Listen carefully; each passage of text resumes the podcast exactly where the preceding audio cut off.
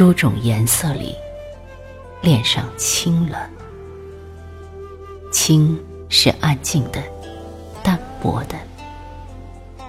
花褪残红，青杏小；燕子飞时，绿水人家绕。是苏东坡的句子。这疏淡的笔墨里，就渗出了一点点的青来，是青杏。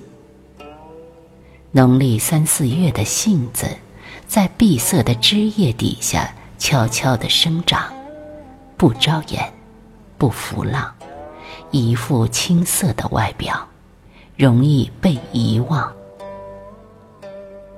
这多像少年时光，属于乡下的少年时光。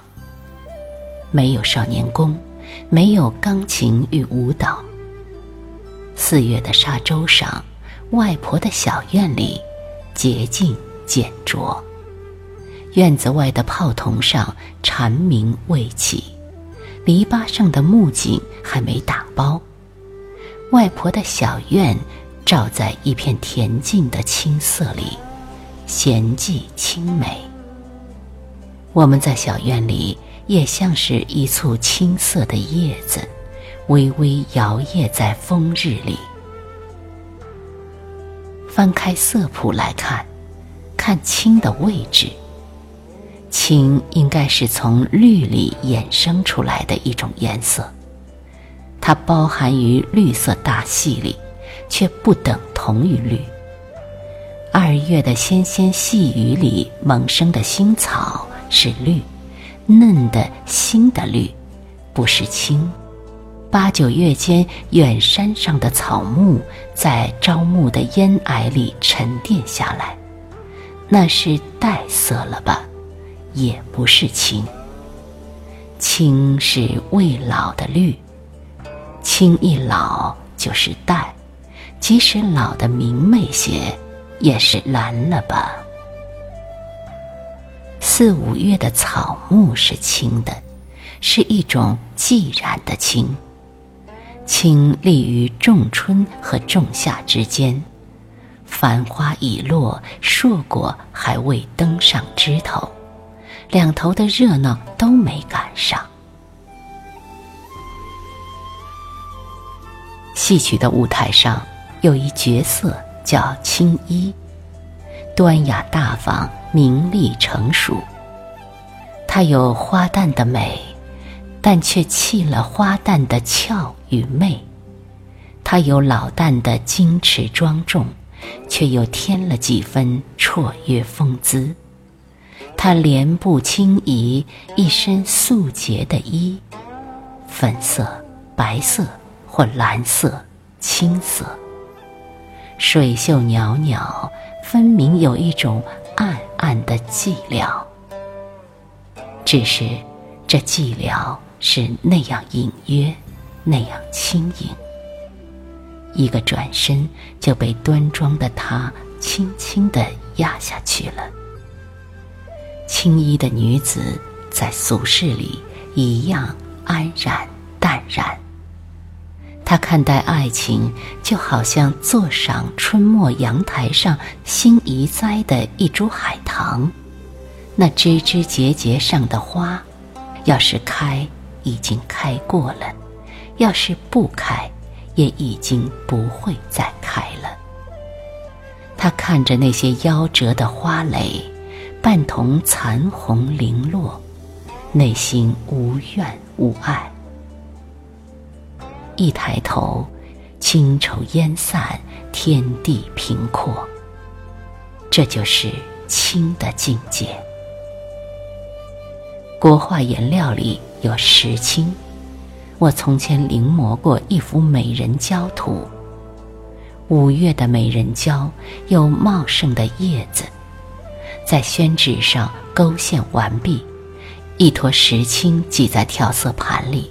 兑了水化开，一笔笔涂染，一片片石青色的叶子在画面里占去大半，却只是衬托衬花，因为那叶子丛里一茎朱红欲燃的花朵正高高顶在画面中央。